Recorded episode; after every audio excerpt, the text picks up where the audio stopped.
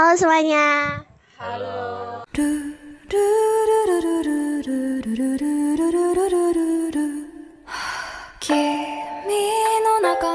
Oke semuanya selamat datang di podcast New Podcast yang mendiskusikan hal yang pernah ramai dan kami mendiskusikannya ramai-ramai Iya nggak? Iya benar.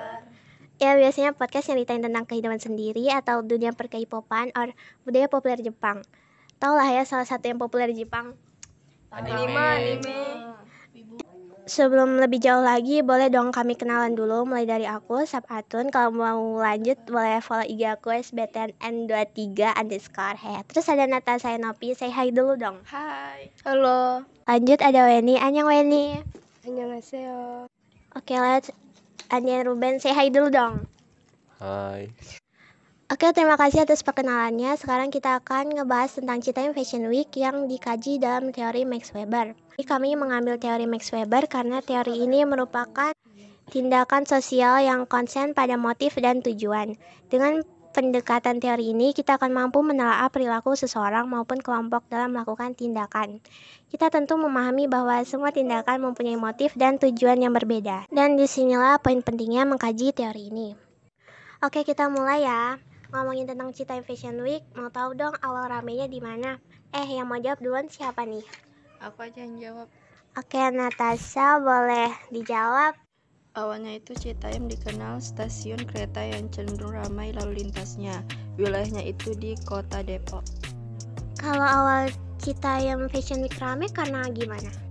Ramainya karena konten-konten TikTok yang mewawancarai remaja di Citayam Fashion Week ini. Nah, si pembuat konten menyorot gaya berpakaian mereka sama sikap bicaranya. Oh gitu ya, emang sikap bicara mereka gimana? Mereka tuh kalau lagi diwawancarain kakinya tuh kayak ada yang nggak bisa diem, gerak-gerak terus kan jadinya ngakak. Iya iya iya ya, bener gak bisa diem ya kakinya. Iya, Kalau awal yang bikin ramenya itu siapa? Setahu saya bermula dari konten kreator yang dikenal dengan Ale. Dia mewawancarai salah satu remaja di Citayam Fashion Week, terus mengupload videonya ke TikTok. Nah, videonya viral dan banyak orang jadi tahu. Oke, sekarang gantian dong yang jawab Andi. Hmm, Bisa jelasin nggak dibikinnya Citaim Fashion Week tujuannya apa? Kalau menurut aku ya, bisa jadi generasi muda mengetahui dunia fashion dan nyalurin kreativitasnya di bidang fashion.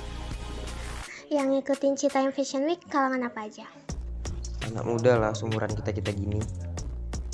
Kalau ngikutin Citaim Fashion Week dapat hadiahnya nggak or something gitu yang bikin happy ngikutin Fashion Week? kurang tahu lah ya tapi menurut aku kalau hadiah enggak ya tapi bisa lah dapat temen-temen baru Ah gitu.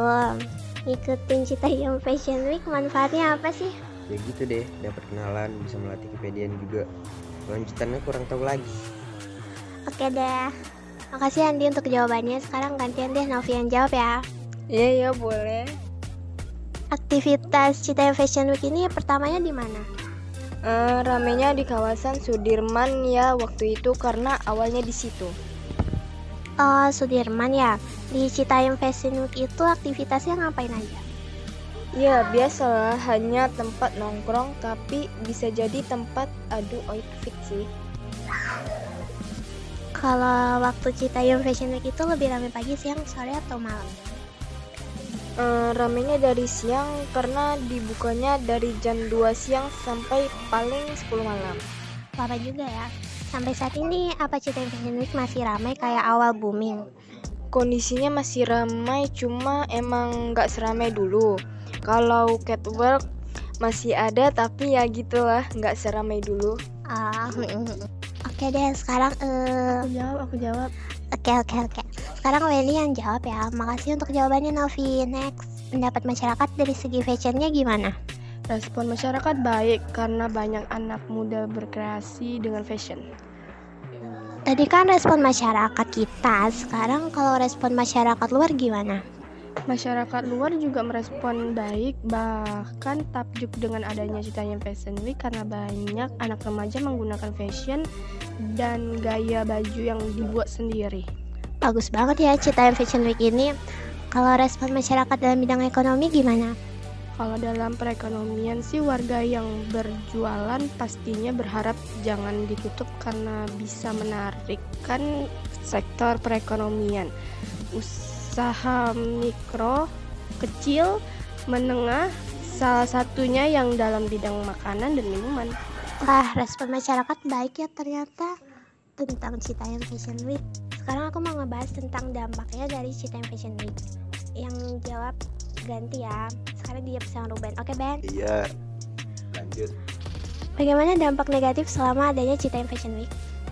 Kan ya, Citayam Fashion ini dinilai berpotensi membuka peluang tindakan kriminal dan sebagainya, tapi belum ada kabar tentang seperti itu. Yang terpentingnya, mereka yang di sana bisa menjaga diri. Kegiatan ini berdampak bagi jalan nggak?